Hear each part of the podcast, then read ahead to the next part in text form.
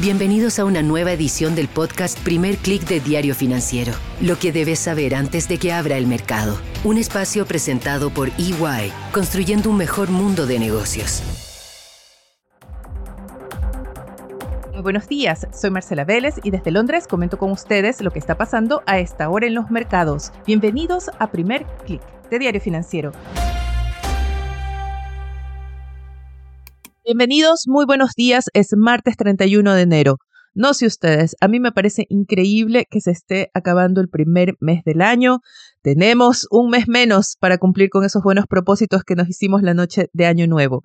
Ha sido un buen arranque para las acciones, sobre todo este 2023. Tenemos un avance en torno a 6% de las acciones globales destacan las acciones emergentes, sobre todo latinoamericanas. El MSCI de acciones latinoamericanas acumula un alza de 9%. Lideran las acciones mexicanas con un alza de 17% en lo que va del año. Y esto es muy importante, va a ser el tema de nuestro especial de esta semana que publicaremos mañana. Las monedas latinoamericanas también son una de las principales apuestas de los analistas en las últimas semanas. Todo esto muy ligado a la reapertura de China. Este escenario optimista contrasta un poco con lo que vemos esta mañana en los índices, tenemos un arranque de sesión de bajas generalizadas. En Asia, las acciones caen casi 1%, lideran las pérdidas en el Hang Seng. Y en Europa vemos que el stock 600 acumula más pérdidas y a esta hora retrocede 0,66%. Vemos caídas menores entre los futuros de Wall Street. Recuerden que ayer los índices estadounidenses, sobre todo el Nasdaq y el SP 500, perdieron más de 1%. Hoy vemos caídas de en torno a 0,25, 0,35%. Muy importante es lo que está pasando con el dólar, que tiene un fuerte repunte a esta hora la divisa, sube 0,30% a la espera de esa decisión de la Reserva Federal mañana y también del Banco Central Europeo y del Banco de Inglaterra el día jueves. El alza del dólar golpea al mismo tiempo a las materias primas. Vemos una fuerte caída del petróleo, más de 1%, y el cobre pierde 1,35% en Londres. La reacción de los mercados que se atribuye a cierta ansiedad en torno a las decisiones de los bancos centrales contrasta con el tono positivo de muchos titulares que estamos viendo esta mañana. Comencemos por China, donde el índice de manufacturas registró un repunte importante en enero. Tuvo una cifra mayor a la esperada. El índice PMI de manufacturas registró 50,1 en enero, es decir, que volvió ligeramente a terreno de expansión aumentó desde el 47 que había registrado en diciembre y estuvo por encima de lo esperado. No solo eso, sino que el PMI de servicios aumentó a 54,4 desde 41,6, un fuerte repunte que también pone a este índice en área de expansión. No solo la economía china sorprendió con cifras mejores a las esperadas, también lo hizo Francia, así como Alemania logró crecer en el cuarto trimestre del año pasado, también lo hizo la economía francesa con una ligerísima expansión de 0,1%, pero suficiente para inyectar optimismo sobre la trayectoria de la que es la segunda mayor economía de la eurozona. Francia también reportó cifras mejores a las esperadas en inflación, si bien hubo un repunte del índice de precios en enero respecto a las lecturas que vimos en diciembre, estas cifras estuvieron por debajo de lo esperado. Se esperaba un IPC de 6,1% para enero, estuvo en 6%, suficiente también para anticipar que la inflación comienza a moderarse.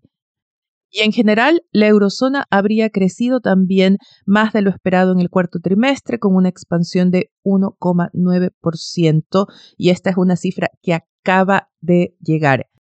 Las cifras que estamos viendo esta mañana confirman el lado positivo del pronóstico publicado anoche por el Fondo Monetario Internacional.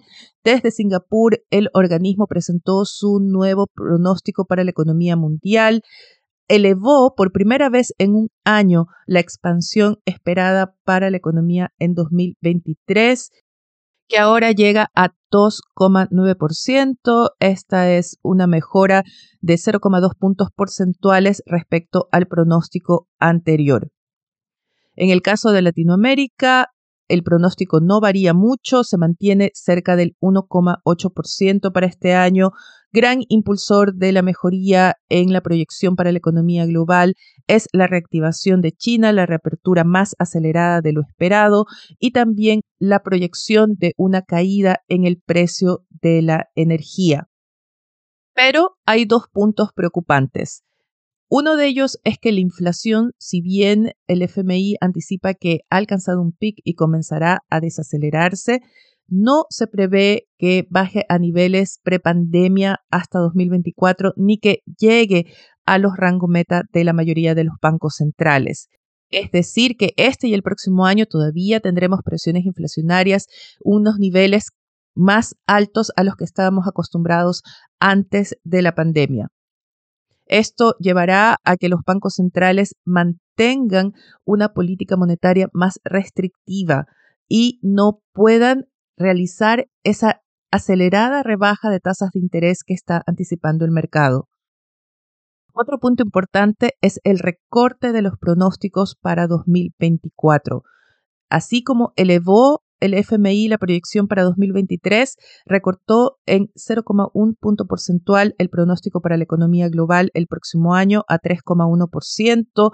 La verdad es que el recorte es para casi todas las economías. Destaca la recuperación, eso sí, de Europa hacia 2024, pero en el caso de Latinoamérica el recorte es de 0,3 puntos porcentuales con un ajuste a la baja sobre todo para Brasil. Es preocupante lo que se plantea para Latinoamérica, prácticamente dos años de escaso crecimiento. Sí, es cierto, no es la única región afectada. Tendremos, por ejemplo, a Reino Unido como una economía del G7 en recesión este año, pero eso no debería ser un consuelo, sino que debería generar mayor presión para que los gobiernos de la región tomen las medidas necesarias para impulsar la inversión y el crecimiento. Si quieren más detalles respecto a los pronósticos del Fondo Monetario Internacional y sobre todo para la región y las diferencias con el pronóstico anterior, no se pierdan el newsletter que acompaña a este podcast y en el que incluyo la tabla que resume todas las cifras o las cifras principales de este reporte del FMI. Como siempre, voy a colocar en las notas de este podcast, voy a colocar la dirección web al newsletter que pueden encontrarlo también en df.cl. Vayamos ahora a la agenda del día porque tenemos una agenda cargada de reportes de resultados. Exxon, General Motors, McDonald's, UPS, Pfizer y Caterpillar reportan antes de la apertura, mientras AMD, la fabricante de semiconductores, entregará sus cifras tras el cierre. En Colombia tendremos datos de empleo muy preocupante. Los analistas esperan ver un salto de la tasa de desocupación a dos dígitos, llegando a 11,20%. Wall Street tendrá la mirada puesta en los costos laborales en Estados Unidos y en Chile el INE entrega datos de producción industrial, de cobre, manufacturas y ventas de retail. Ya que hablamos de la agenda en Chile, vayamos a los titulares de Diario Financiero. Esta mañana que abre su edición con las razones de las AFP para elegir a Paulina Yasigi como la nueva líder del sector. También se hace un análisis de los últimos datos de empleo que muestran una mayor ocupación femenina y una cobertura completa del aumento de presión sobre el gobierno por la crisis en las ISAPRES.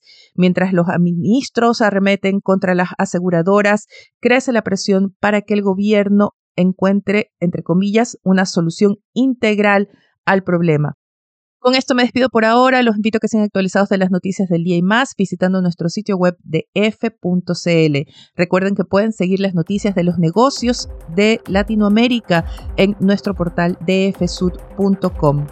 Mañana hablaremos de México, así que no se pierdan nuestro especial de esta semana. Recuerden que pueden escribirme a través de mi cuenta de Twitter arroba Marcela Vélez o a través de mi correo electrónico mveles.df.cl. Yo les deseo que tengan un buen día. Nosotros nos reencontramos mañana. Esto fue el podcast Primer Click de Diario Financiero. Lo que debes saber antes de que abra el mercado. Un espacio presentado por EY, construyendo un mejor mundo de negocios.